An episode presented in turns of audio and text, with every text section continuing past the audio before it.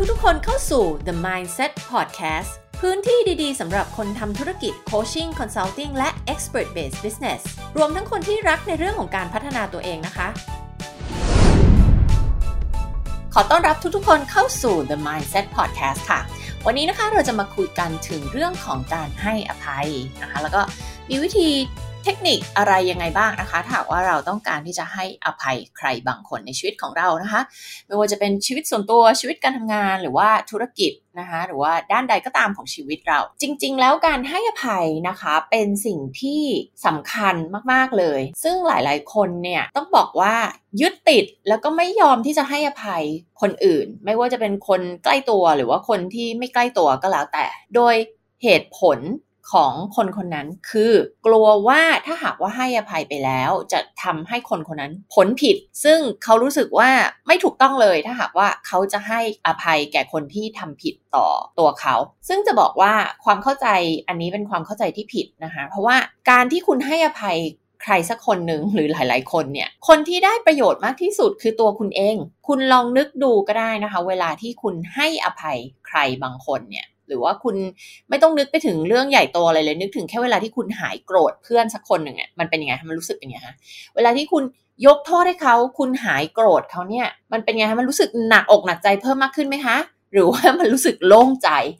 แน่นอนว่าถ้าว่าคุณให้อภัยใครแล้ว แล้วคุณรู้สึกหนักใจมากยิ่งขึ้นเนี่ย อันเนี้ยต้องต้องเก็บมาคิดแล้วว่ามันเกิดขึ้นจากอะไรนะคะ เพราะว่านั้นจะจะไม่ไม่ค่อยปกติละ เวลาที่เรา ให้อภัยใครไปแล้วเนี่ยนะเราจะรู้สึกโล่งใจ เพราะว่าอะไร เพราะว่าความรู้สึกที่มันเป็นอะไรที่เป็นความรู้สึกลบที่เรามีต่อทั้งตัวเองและคนอื่นนะคะ มันเป็นสิ่งที่ก่อให้เกิดความไม่สบายใจในตัวเราเอง เวลาที่เราเครียดเรากังวลแล้วไม่ไว้ใจคนอื่น หรือเกิดความรู้สึกลบสังเกตสิคะเวลาที่ไอสำนวนที่เราบอกว่ายกภูเขาออกจากอกนั่นน่ะนะคะมันคือเวลาที่เราหายเครียดหรือว่าเราได้ยกเอาความรู้สึก ลบๆอะไรบางอย่าง ไม่ว่าจะเป็นความกลัวความเครียด ความไม่สบายใจ ความโกรธ ความไม่พอใจอะไรต่างๆ ออกไปจากตัวเราเนี่ยนะคะ มันจะทำให้เรารู้สึกโล่งรู้สึกสบายใจ เพราะว่าความรู้สึกลบเหล่านี้เนี่ยมันสร้างความขัดแย้งให้กับตัวเราเองนะเป็นความขัดแย้งภายในใจเราเอง ดังนั้นต้องทำความเข้าใจให้ถูกก่อน ว่าการที่เราจะให้อภัยใครบางคน นั้นเป็นเพื่อตัวเราเองมากกว่าใครเพื่อนเลย ทีนี้ แน่นอนเราถ้าเราไม่เห็นประโยชน์ของการให้อภัย เราก็คงไม่อยากจะคิดให้อภัยตั้งแต่แรกแต่การให้อภัยเนี่ยมันเป็นสิ่งที่ควรทำอยู่แล้วนะคะแม้จะไม่ใช่ความสบายใจของตัวเอง เพราะว่าอะไรลองนึกถึงการที่เราจะเป็นคนดีเนาะการที่เราจะเป็นคนดีเนี่ยหรือเรานึกถึงใครสักคนที่เราเคารพนับถือเขาก็ได้ การที่เราจะเป็นคนดีเนี่ยเราต้องให้อภัยคน เราคงจะไม่ใช่นึกถึงคนดี แล้วก็นึกถึงคนดีที่เจ้าคิดเจ้าแค้น แล้วก็โกรธ คนไม่ให้อภัยคน ถึงแม้ว่าเรื่องที่เขาจะทำมันจะใหญ่โตหรือว่าไม่น่าให้อภัยมากแค่ไหนก็ตาม การให้อภัยนะคะเป็นสิ่งที่คนดีพึงกระทำและขอให้จำไว้ว่าการให้อภัยไม่ได้เป็นการยอมรับการกระทำของคนคนนั้น เคยดูพวกเอ่อ documentary หรือว่าแบบเป็นพวกคลิปต่างๆ ที่เมืองนอกเขาทำเนี่ยค่ะซึ่งเขาถ่ายจากเรื่องจริงเนี่ย อันนี้คือแบบ extreme case มาก ๆ เลยนะ คือเวลาที่ผู้ถูกกระทำเนี่ยนะคะเขาถูกทำร้าย แล้วก็คนที่ทำร้ายเขาก็ต้องไปติดคุกหรืออะไรเงี้ย หรือว่าคนที่เป็นผู้ร้ายอาจจะแบบเคยทำร้ายคนในครอบครัวเขาหรืออะไรก็แล้วแต่แล้วก็ต้องไปติดคุก แล้วเขาก็ไปผ่านกระบวนการให้อภัยทำความเข้าใจว่าทำไมคนที่ทำร้ายคนอื่นถึงทำร้ายคนอื่นนะคะเพราะว่ามันมีที่ไปที่มา เพราะว่าคนเราอยู่ดีๆเกิดมาจากท้องพ่อท้องแม่เราคงไม่ได้แบบ อยากจะไปทำร้ายใครถูกไหมมันมีเหตุผลมันมีที่ไปที่มา เหมือนหลักการที่ว่าที่คนเราไปทำร้ายคนอื่น ก็เพราะว่าตัวเองถูกทำร้ายมาก่อน คนเราจะเกลียดคนอื่น ก็เพราะว่าตัวเองถูกเกลียดมาก่อน สิ่งเหล่านี้เป็นสิ่งที่เขาเรียนรู้ที่จะทำนะแน่นอนว่าคนเราควบคุมพฤติกรรม ของเราได้นะคะ เราไม่มีสิทธิ์ที่จะไปโทษอดีต หรือว่าโทษปัจจัยครอบครัวหรือสิ่งต่างๆ ว่า เออ สิ่งเหล่านี้แหละทำให้เราทำความผิด แต่ในฐานะคนที่เป็นฝ่ายผู้ถูกกระทำนะคะเวลาที่เขาจะทำความเข้าใจกับคนที่ทำความผิดต่อตัวเขาเนี่ยเขาจะต้องเข้าไปนั่งอยู่ในใจของคนที่ทำร้ายเขาหรือทำร้ายครอบครัวเขา แล้ว empathize ก็คือใช้ความเข้าใจเข้าอกเข้าใจเห็นอกเห็นใจ ซึ่งในช่วงแรกอาจจะเป็นเรื่องเรื่องที่ยากลำบาก ในช่วงที่ผู้ถูกกระทำรู้สึกเสียใจหรือรู้สึกโกรธหรือรู้สึกอะไรต่างๆนานานะแต่เมื่อผ่านช่วงหนึ่งไปแล้ว แล้วเขาทำความเข้าใจกับผู้ถูกกระทำมีหลายเคสมากเลยค่ะ ที่เขาสามารถที่จะให้อภัย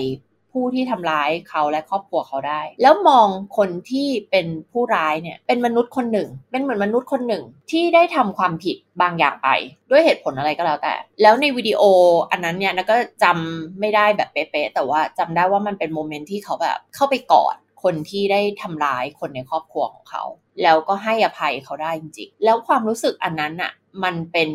ความรู้สึกสำหรับคนที่ให้อภัยอะตามที่เขาเล่าว่าแบบมันเป็นความรู้สึกที่โล่งมาก ๆ มันเป็นเหมือนการให้ความรักที่ไม่หวังผลตอบแทนต่อเพื่อนมนุษย์คนหนึ่ง ถึงแม้เขาจะทำความผิดต่อตัวเราและครอบครัวของเราหรือ หรือคนใกล้ชิดหรืออะไรก็แล้วแต่ ซึ่งเราลองนึกภาพตามสิคะว่า มันเป็นภาพที่สวยงามมากเลยนะกับการที่มนุษย์คนคนหนึ่งจะให้อภัยมนุษย์คนอีกคนหนึ่งกับความผิดที่ร้ายแรงที่เขาได้ทำ มันเป็นภาพของความรักที่มนุษย์มีต่อมนุษย์อีกคนหนึ่งนะโดยที่มันไม่รู้จะบรรยายเป็นคำพูดยังไง ทีนี้กลับมาที่เรื่องของเราของเรื่องของเราอาจจะเป็นเรื่องที่ไม่ได้รุนแรงเท่าเรื่องที่นายกตัวอย่าง หรืออาจจะเป็นเรื่องที่รุนแรงเท่าก็ได้ อาจจะเป็นการให้อภัยที่เราต้องให้อภัยในเรื่องที่ใหญ่โต หรืออาจจะเป็นเรื่องของการให้อภัยในเรื่องที่ไม่ได้ใหญ่มากก็ได้ ทั้งนี้ทั้งนั้นการให้อภัยนี้ก็สามารถที่จะใช้วิธีการเดียวกันได้ โดยวิธีการอันนี้ก็เป็นวิธีการที่นันไม่ได้คิดคนขึ้นมาเองเนาะ คือเป็นวิธีการที่ถ้าหากว่าใครเรียนเรื่องของ NLP มาหรือว่า Neuro Linguistic Programming มาเนี่ยนะคะ ก็จะเคยได้ยินเทคนิคนี้นะคะมันเป็นเทคนิคที่เรียกว่าเทคนิค 3 เก้าอี้ โดยเทคนิคนี้ส่วนใหญ่แล้วก็จะใช้กับเคสของการที่มีความรู้สึกโกรธไม่พอใจอาจจะเข้าขั้นเกลียดชังหรือว่าโกรธแค้นอะไรอย่างนี้ก็ได้นะคะ แต่เป็นความรู้สึกที่รุนแรง เต็มสิบเนี่ยอาจจะแบบให้สักเจ็ดคะแนนขึ้นไปเลยอะไรเงี้ยนะคะ นั่นก็แปลว่าถ้าเป็นแบบเรื่องที่งอนกันเล็ก ๆ หรือว่าไม่ได้แบบเป็นเรื่องรุนแรงมาก อาจจะไม่ได้ต้องถึงขั้นต้องใช้เทคนิคนี้ แต่จริง ๆ นิดาว่ามันก็ใช้ได้กับทุกเรื่อง โดยเราไม่ต้องถึงขั้นใช้เก้าอี้จริงๆนะคะ คือวิธีการเนี้ยเราคิดในใจเราได้เลย เราไม่ต้องเป็นต้องใช้เก้าอี้จริง ๆ แต่ทำไมมันถึงเรียกเทคนิค3เก้าอี้เพราะว่าเวลาที่เขาฝึก ใช้เทคนิคนี้กันจริง ๆอะ่ะเขาจะใช้เก้าอี้ มีเก้าอี้ทั้งหมด 3 เก้าอี้ หรืออาจจะมีเก้าอี้ 2 เก้าอี้ แล้วก็มีมุมหนึ่งที่ไปยืนก็ได้นะคะ เป็น 3 มุม โดยก่อนที่จะมาเข้าเรื่องเทคนิคเนี่ยเราอยากจะให้เข้าใจหลักการพื้นฐานก่อนว่ามันมาจากหลักการพื้นฐานที่ว่าเราต้องเข้าใจก่อน ซึ่งอันนี้ก็เป็นหลักการหนึ่งที่สายของของ NLP เราเชื่อก็คือเรื่องของการที่เชื่อว่าคนเราเนี่ยเราทำดีที่สุดแล้วแหละนะไม่ว่าจะเป็นตัวเราไม่ว่าจะเป็น พ่อแม่เราไม่ว่าจะเป็นเพื่อนทำงานเจ้านายลูกน้องหรือใครก็แล้วแต่ ไม่ว่าเขาทำอะไรให้เราไม่พอใจหรือโกรธหรืออะไรก็แล้วแต่เนี่ยนะคะเราต้องเข้าใจก่อนว่าในโมเมนต์นั้นๆ ที่เขาได้ทำสิ่งนั้นลงไปเนี่ยเขาได้ทำสิ่งที่เขาคิดว่าดีที่สุดแล้ว เราอาจจะไม่ได้คิดว่ามันคือสิ่งที่ดี สังคมอาจจะไม่ได้คิดว่าสิ่งที่ดี แต่ว่าณโมเมนต์นั้นด้วยสถานการณ์ ด้วยความเข้าใจด้วยวุฒิภาวะ ด้วย ความคิดรวมทั้งคุณสมบัติทั้งหมดที่ตัวคนคนนั้นมีณโมเมนต์นั้นๆ มันสามารถที่จะเอื้อให้เขาคิดได้ณตอนนั้นเขาคิดว่าเขาทำดีที่สุดแล้ว ซึ่งเวลาที่เราบอกว่าเขาทำดีที่สุดแล้ว เขาอาจจะทำ ดีที่สุดแล้วเพื่อตอบโจทย์ความต้องการอะไรของตัวเขาเอง ไม่ว่าจะเป็นการที่ต้องการการยอมรับ ต้องการ fulfill need หรือว่าความต้องการอะไรบางอย่างของตัวเขาเองที่เขารู้สึกขาดทำให้เขาทำความผิดบางอย่างไป บางคนก็ต้องการที่จะสำคัญ บางคนต้องการอำนาจ บางคนต้องการที่จะให้คนยอมรับไอความต้องการต่างๆ ของมนุษย์เหล่านี้แหละ มันทำให้เราสามารถที่จะทำ ความผิดหรือทำอะไรบางอย่างที่ไม่ถูกต้องไปได้นะคะแต่ณโมเมนต์สำหรับคนคนนั้น เขาได้ทำไปแล้ว แล้วเขาก็คิดว่ามันดีที่สุดณในโมเมนต์นั้นนะคะนั่นแปลว่าหลังจากที่เขาทำไปแล้วเขาอาจจะรู้สึกผิดก็ได้นะคะหรือเขาอาจจะไม่รู้สึกผิดก็ได้ แต่ในนาทีนั้นในเหตุการณ์นั้นเขาคิดว่าเขาได้ทำดีที่สุดแล้ว ทีนี้เมื่อเรายอมรับความจริงข้อนี้ได้แล้วเนี่ยนะคะมันก็จะง่ายยิ่งขึ้นในการที่เราจะให้อภัยคน ทีนี้มาถึงในช่วงของเทคนิควิธีการ คือเวลาที่เราเรียนรู้เทคนิคนี้กันนะคะ เราจะใช้เก้าอี้ แต่ว่าชีวิตจริง ถ้าคุณเก่งแล้วคุณไม่ต้องใช้เก้าอี้ก็ได้ โดยจะใช้เก้าอี้หรือจะใช้ตำแหน่งอะไรก็แล้วแต่เราจะเล่าให้ฟังแบบสรุปแล้วกันว่ามันต้องทำยังไง เก้าอี้หรือว่าตำแหน่งทั้ง3เนี่ยทำไมมันต้องมีทั้ง 3ตำแหน่งที่ 1 คือตำแหน่งของตัวคุณเองนะคะคือคนที่จะต้องให้อภัยคนอีกฝ่ายหนึ่งตำแหน่งที่ 2 คือคนอีกคนหนึ่งที่คุณต้องให้อภัยเขา นะและตำแหน่งที่ 3 คือตำแหน่งของบุคคลผู้ไม่เกี่ยวข้องกับเรื่องนี้เลย เป็นเป็นบุคคลที่ 3 มุมมองของบุคคลที่ 3 ที่ไม่มีความเกี่ยวข้องไม่ใช่เพื่อนไม่ใช่ญาติ เป็นแบบใครก็ไม่รู้เลย แต่เป็นบุคคลที่ 3 ที่มองเข้ามาในเหตุการณ์นี้ของระหว่างคน 2 คนนี้ บุคคลที่ 1 กับบุคคลที่ 2 และบุคคลคนที่3เนี่ยก็มองเหตุการณ์ระหว่าง 2 คนนี้อย่างเป็นกลาง โดยใช้ตรรกะเหตุผลล้วนๆไม่ใช้อารมณ์ส่วนตัว ไม่ใช้ความรู้สึกส่วนตัว ไม่ใช้ค่านิยมส่วนตัวในการมอง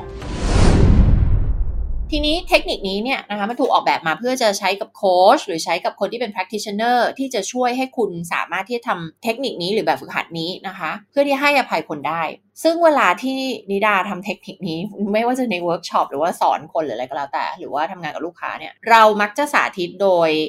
ใช้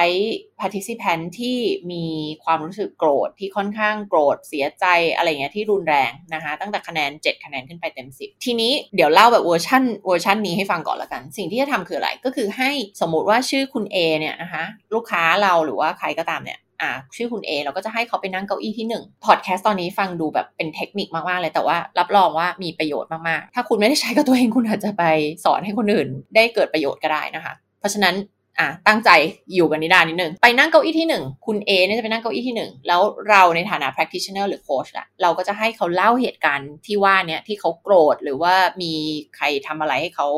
รู้สึกโกรธไม่พอใจอะไรต่างๆเนี่ยแล้วความรู้สึกเนี่ยก็ไม่หายไปแล้วอาจจะเป็นความรู้สึกที่เกิดจากเหตุการณ์ที่นานมาแล้วก็ได้หรือว่าเพิ่งเกิดไม่นานนี้ก็ได้นะคะทีนี้คุณ A เนี่ยนะคะก็จะมีหน้าที่ต้องเล่าให้ฟัง ว่าเกิดอะไรขึ้นเหตุการณ์นี้คืออะไร ความรู้สึกที่ว่าเนี้ยมันเรียกว่าความรู้สึกอะไรหรอ เช่น โกรธแค้นเคืองเกลียดชังหรือความความรู้สึกอะไร บางครั้งอาจจะเป็นความรู้สึกหลายอย่างปนกันก็ได้นะแล้วไอ้ความรู้สึกนี้มันมีความหนักอะหรือความเข้มข้นมากแค่ไหนเต็มสิบนะสมมติเขาบอก 7 คะแนน 8 คะแนนอะไรก็ว่าไป แล้วก็จะให้เขาเล่าอะเขาจะเป็นบุคคลที่หนึ่งละที่เขาต้องเล่าเหตุการณ์นี้เหมือน จากภาพที่เขาเห็นเลย ในฐานะของการเป็นตัวของตัวเขาเอง ทีเนี้ยเราก็จะให้เขาไปนั่งเก้าอี้ที่ 2 มีการย้ายเก้าอี้ คือการย้ายเก้าอี้เนี่ยมันมันดียังไงมันช่วยให้เขาอะเหมือนออกจากร่างของตัวเขาเอง ไม่ได้ออกจริงๆอะนะแต่ว่ามันช่วยช่วยในการที่เขาจะไปสมมุติว่าตัวเขาเองเป็นบุคคลที่ 2 เราก็ให้เขาไปอยู่เก้าอี้ที่ 2 แล้วก็ให้เขาเนี่ยต้องเป็นคนอีกคนหนึ่งเลย เหมือนพูด dialogue เหมือนเป็นตัวเขาเลยอะ เช่น เขาอาจจะเรียกชื่อแทนตัวเขาเองเป็นชื่อของบุคคลที่2ห้ามพูดเหมือนว่าเขาคือบุคคลที่หนึ่งที่กำลังพูดถึงบุคคลที่สองอยู่นึกออกไหมคะซึ่งอันเนี้ยคือข้อผิดพลาดอันดับหนึ่งที่คนมักจะทำก็คือที่เทคนิคนี้ไม่ work เพราะว่าเขาจะพยายามที่จะเป็นบุคคลที่สองแต่เขากำลังคิดจากมุมมองของคนที่หนึ่งนั่นก็คือตัวเขาเอง แล้วเขาก็กำลังตัดสินบุคคลคนที่ 2 ในฐานะตัวเขาเอง ซึ่งอันนี้แหละมันทำให้เขาไม่สามารถให้อภัยได้นึกออกไหมคะเพราะว่าเหตุผลที่เราโกรธหรือเราไม่พอใจหรือเราไม่สามารถให้อภัยคนได้เนี่ยมันมีเพียงเหตุผลเดียว คือเราไม่เข้าใจมุมมองของบุคคลที่ 2 เราไม่เข้าใจมุมมองความคิดของคนอีกคนหนึ่งเราไม่เข้าใจความรู้สึกของคนอีกคนหนึ่งแต่เราพยายามที่จะตัดสินเขาจากมุมมองของตัวเราเอง นั่นคือเหตุผลที่เรายังโกรธเขาอยู่ไงคะดังนั้นเนี่ย สิ่งที่น่าจะทำในฐานะโค้ชก็คือน่าจะแบบเดี๋ยวเดี๋ยวเดี๋ยวหยุดก่อนคุณกำลังกลายเป็นกลับไปกลายไปเป็นคนที่หนึ่งอีกแล้ว คุณต้องเป็นคนที่สองคุณต้องโฟกัสให้ได้ คุณต้องเข้าไปอยู่ในความรู้สึกของบุคคลคนที่สองให้ได้และเป็นตัวคนคนนั้นเลยนี่ดาว่าแทบจะเกือบร้อยเปอร์เซ็นเลยอะเวลาที่คนเราไปอยู่ในเก้าอี้ที่สองเนี่ย สิ่งที่เราจะเห็นก็คือเกิดการร้องไห้ คือบุคคลที่1นี่แหละ เมื่อคุณสามารถเข้าไปอยู่ในใจของบุคคลคนที่2ได้จริง ๆ สิ่งที่จะเกิดคือคุณจะร้องไห้ เพราะว่าอะไร คุณมักจะพบว่า บุคคลคนที่สองที่คุณโกรธที่คุณไม่สามารถให้อภัยเขาได้เนี่ยเขามีความเสียใจต่อสิ่งที่เขาทำกับคุณนะคะและเมื่อคุณเข้าไปอยู่ในเก้าอี้ที่2คือคุณไปเป็นบุคคลคนที่2เลยเนี่ย คุณจะรับรู้ถึงความเสียใจนั้นๆ ได้ ดังนั้นเทคนิคนี้ไม่ว่าใช้มากี่ครั้งเนี่ยนิดาก็ค้นพบว่าเมื่อไปอยู่เก้าอี้ที่2คุณมักจะร้องไห้ แต่ก็ไม่เสมอไป บ่อยครั้งมากๆ แต่ก็ไม่เสมอไป เพราะว่าบางครั้งมันอาจจะไม่ได้เป็นเรื่องที่ รุนแรงมากขนาดนั้นนะคะหรือบางครั้งอาจจะไม่ใช่เป็นคนในครอบครัว บางครั้งอาจจะเป็นเรื่องของการเข้าใจผิดกับคนที่ทำงาน หรือว่าจะเป็นเรื่องของเพื่อนทรยศโกงเงินไปหรืออะไรบางอย่างแบบนี้ ทีนี้พอจบจากเก้าอี้ที่ 2 ไปแล้วนะคะ คุณก็ต้องไปอยู่เก้าอี้ที่ 3 หรือจริง ๆ แล้วมันจะไม่มีเก้าอี้ที่3หรอกส่วนใหญ่จะเป็นการไปยืน ไปยืนอยู่อีกฝั่งหนึ่งของห้อง หรือ ไปยืนอยู่ฝั่งตรงข้ามกับเก้าอี้สองตัวนี้ คุณก็จะไปยืนอยู่ตรงนั้น แล้วคุณก็จะมองมาที่เก้าอี้สองอันนี้ ซึ่งไม่มีคนนั่งอยู่แล้วแหละเพราะว่าคุณลุกไปแล้วถูกไหมคุณก็จะไปยืนอยู่ตรงมุมมองของบุคคลที่สามแล้วคุณจะมองมาที่คนสองคนนี้ แล้วคุณก็จะพูดในฐานะบุคคลที่ไม่เกี่ยวกับคนสองคนนี้เลย และคุณจำเป็นต้องมีมุมมองที่เป็นกลาง เป็น objective point of view ก็คือไม่ลำเอียงไม่เข้าข้าง มองทุกอย่างแบบเป็นกลาง เหมือนเสมือนว่านี่เป็นเรื่องของคนแปลกหน้า เรื่องที่คุณ A คุณ B นี่เขามีประเด็นกันเนี่ย เป็นเรื่องของคนอื่นเลยไม่เกี่ยวกับเรา ซึ่งเราในฐานะบุคคลที่ 3 เนี่ย จะต้องตัดในเรื่องของ value ส่วนตัวก็คือค่านิยมส่วนตัวด้วยถูกไหมสมมุติว่าคุณมี value หรือว่าค่านิยมในเรื่องของการที่คนอายุน้อยกว่า ห้ามเถียงคนที่อาวุโสกว่า สมมุติอย่างเงี้ยอะแล้วคุณเอา value นี้มาตัดสินเหตุการณ์นี้ สมมุติว่าในเหตุการณ์นี้คือลูกน้องเถียงเจ้านายนะคะแล้วคุณอะอาจจะใช้ค่านิยมส่วนตัวมองว่าเนี้ยไม่เหมาะสม เป็นลูกน้องต้องเคารพเจ้านายสิ แล้วคุณก็เลยมีอคติแล้วก็ไปตัดสินคนที่เป็นลูกน้องว่าคนที่เป็นลูกน้องนั่นแหละผิดอะไรอย่างนี้เป็นต้นนะคะอันนี้คือคุณ มีอคติละมีไบแอสละถูกไหมคะเพราะว่าคุณใช้ค่านิยมส่วนตัวของตัวเองมาตัดสิน ความสำคัญของการที่คุณจะอยู่ใน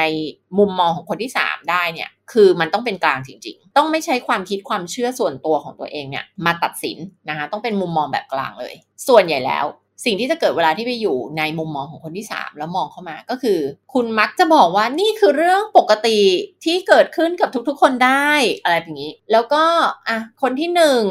เขาก็มองแบบนี้คนที่สองเขาก็มองแบบนี้ แล้วความจริงถ้ามันมาคุยกัน เราก็จะไม่ต้องเกิดความเข้าใจผิดกันแบบนี้ หรืออาจจะเกิดมุมมองว่า อะคนนี้ก็ก็ทำไม่ถูกต้องจริง แต่ว่าณตอนนั้นเขาก็ทำไปโดยที่ไม่ทันได้ตั้งสติ หรือว่าเหตุผลบลาบลาบลาบลาอะไรก็แล้วแต่ หรือว่าคนที่หนึ่งนี่ก็ไม่ได้ระวัง ก็ เขาเรียกว่าอะไร เชื่อคนง่าย ก็เลยปล่อยให้เพื่อนโกงเงินไป อะไรอย่างนี้เป็นต้นนะมันแล้วแต่เหตุการณ์นั้นๆด้วย เขาก็จะให้มุมมองของบุคคลที่ 3 ซึ่งเป็นกลาง ทีนี้บุคคลคนนี้แหละ ก็จะกลับมานั่งที่เก้าอี้ที่ 1 แล้วคนที่เป็นโค้ชหรือ practitioner ก็จะบอกให้เขาเนี่ยไหนเล่ามาสิจากที่ไปทัวร์มาเนี่ยสามเก้าอี้เนี่ยสามตำแหน่งเนี่ยได้เรียนรู้อะไรเพิ่มเติมเกี่ยวกับเหตุการณ์นี้บ้าง ถ้าทำอย่างถูกวิธีนะคะ แล้วเจ้าตัวเองเนี่ยอยากจะให้อภัยตั้งแต่แรก เขา ก็จะสามารถที่จะ delete ความรู้สึกโกรธไม่พอใจหรือไม่ให้อภัยอะไรต่างๆ เหล่านั้นนะให้มันหายไปได้เลยค่ะ แล้วเขาก็จะได้เรียนรู้สิ่งต่างๆ ที่เขาได้เรียนรู้จากการที่ไปอยู่ทั้งเก้าอี้ที่ 1 ที่ 2 ที่ 3 มานะไอ้เก้าอี้ที่1เนี่ยคงไม่ค่อยมีประโยชน์เท่าไหร่หรอกเพราะว่าเก้าอี้ที่ 1 เป็นสิ่งที่เขารู้อยู่แล้ว แต่ตอนที่เขาไปอยู่เก้าอี้ที่ 2 มันทำให้เขาสามารถเข้าใจคนอีกคนหนึ่งได้ และไปอยู่เก้าอี้ที่ 3 หรือตำแหน่งที่ 3 ก็ทำให้เขาได้เห็นมุมมองที่เป็นกลาง ที่ไม่ได้มีอคติของตัวเขาเองอะหรือว่าการตัดสินของตัวเขาเองอะใส่ลงไปในนั้น ซึ่งในชีวิตจริงถ้าเราฝึกที่จะทำแบบเนี้ยเป็นอัตโนมัติอะคะเรียกว่าเราก็อาจจะไม่ต้องให้อภัยใครเลยก็ได้เพราะเราอาจจะไม่โกรธเขาตั้งแต่แรก โดยถ้าว่ามันเกิดอะไรขึ้นปุ๊บเราเราเรานึกถึงบุคคลของอีกคน เรานึกถึง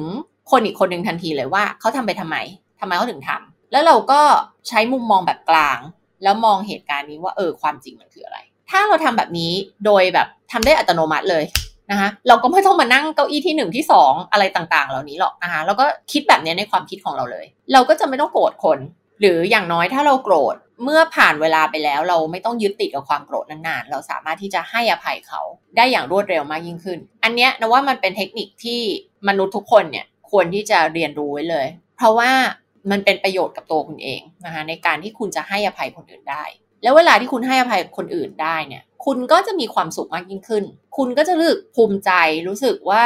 คุณนับถือในตัวคุณเองมากยิ่งขึ้น อันนี้คือเรื่องจริง เพราะว่าเวลาคนเราไม่ให้อภัยคนอื่นจริงๆ เราไม่ได้รู้สึกภูมิใจในตัวเองหรอกค่ะ การที่เราเก็บเอาความรู้สึกลบเหล่านี้ไว้เนี่ยไม่เกิดประโยชน์หรอก ทีนี้เทคนิคนี้แน่นอนอย่างที่บอกไปตั้งตั้งแต่ตอนแรกคือ คุณต้องเข้าใจพื้นฐานอันนี้ก่อนว่า คนเราทำดีที่สุดเนาะด้วยด้วยวุฒิภาวะด้วยทรัพยากรต่างๆเอ่อระบบความคิดความเข้าใจคุณสมบัติการเลี้ยงดูอะไรต่างๆ ของเขามาเนี่ยที่เขามีอยู่เนี่ยคือเขาคิดว่าเขาทำดีที่สุดแล้ว ในเวลานั้นนะอันนี้เราต้องเข้าใจก่อน กับอันที่ 2 คือคุณต้องอยากให้อภัย ถ้าเราไป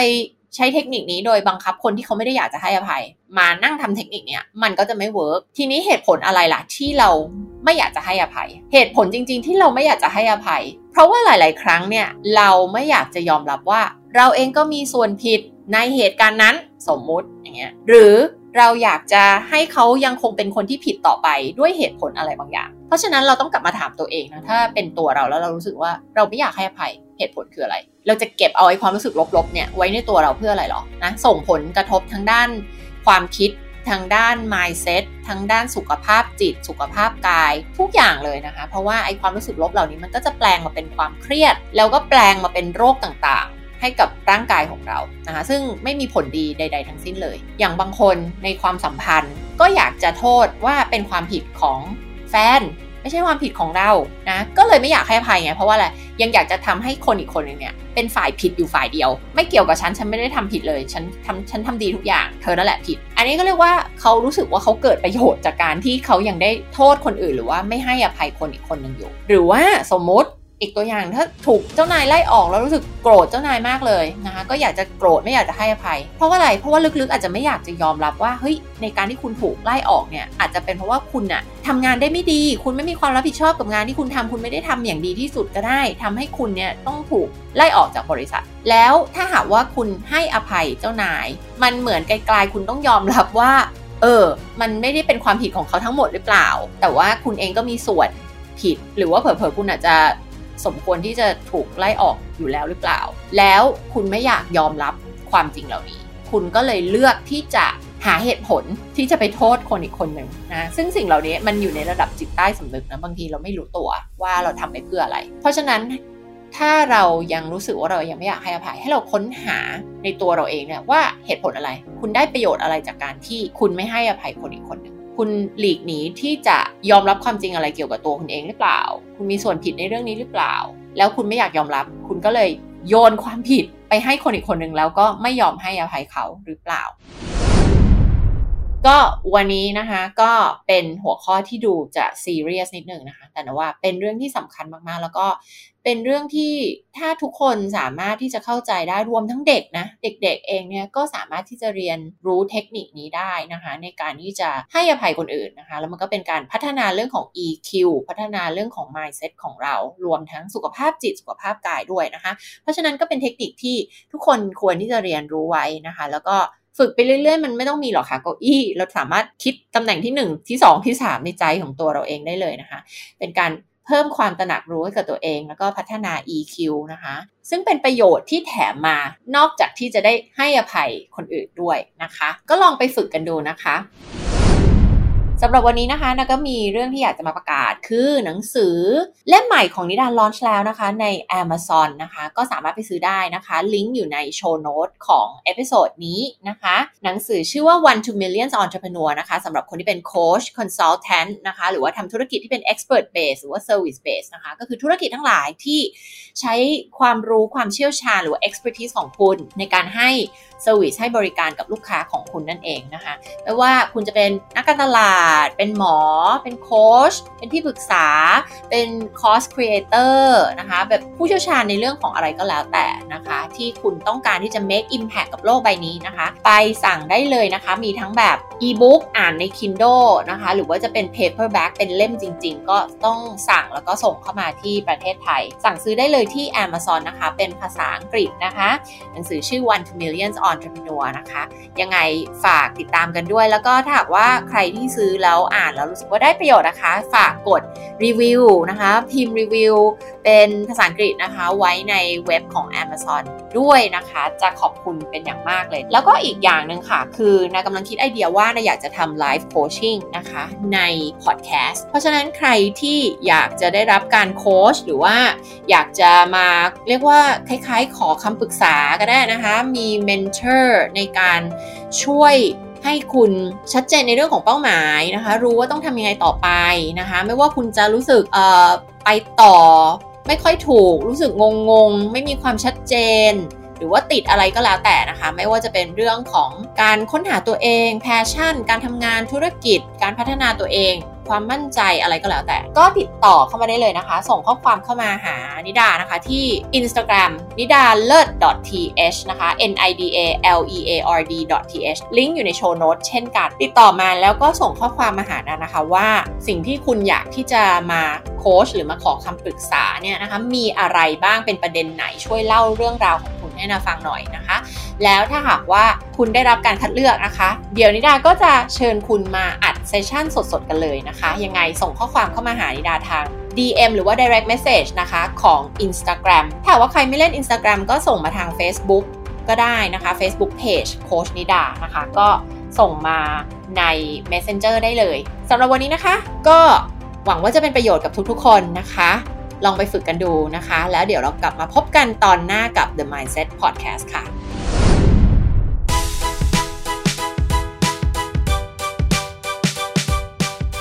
ากว่าถูกใจพอดแคสต์นี้ อย่าลืมกด subscribe กันด้วยนะคะ จะได้ไม่พลาดการแจ้งเตือนเวลาที่มี EP ใหม่ออกมาค่ะ และช่วยให้รีวิวกันด้วยนะคะ การให้รีวิวจะช่วยให้พอดแคสต์ของเราส่งต่อไปให้คนฟังมากยิ่งขึ้นทำให้คนได้รับประโยชน์จากพอดแคสต์ของเรามากยิ่งขึ้นค่ะ สุดท้ายนี้ติดตามนิดาได้ตามช่องทางต่างๆ ดังต่อไปนี้นะคะ ช่องทาง Instagram นิดาเลิศ .th ช่องทาง Clubhouse นิดาเลิศ Facebook โคชนิดา และช่องทางอื่นๆ ดูได้จาก show note ของรายการพอดแคสต์นี้นะคะ แล้วพบกันค่ะ The Mindset Podcast ความสุขความสำเร็จเริ่มต้นที่นี่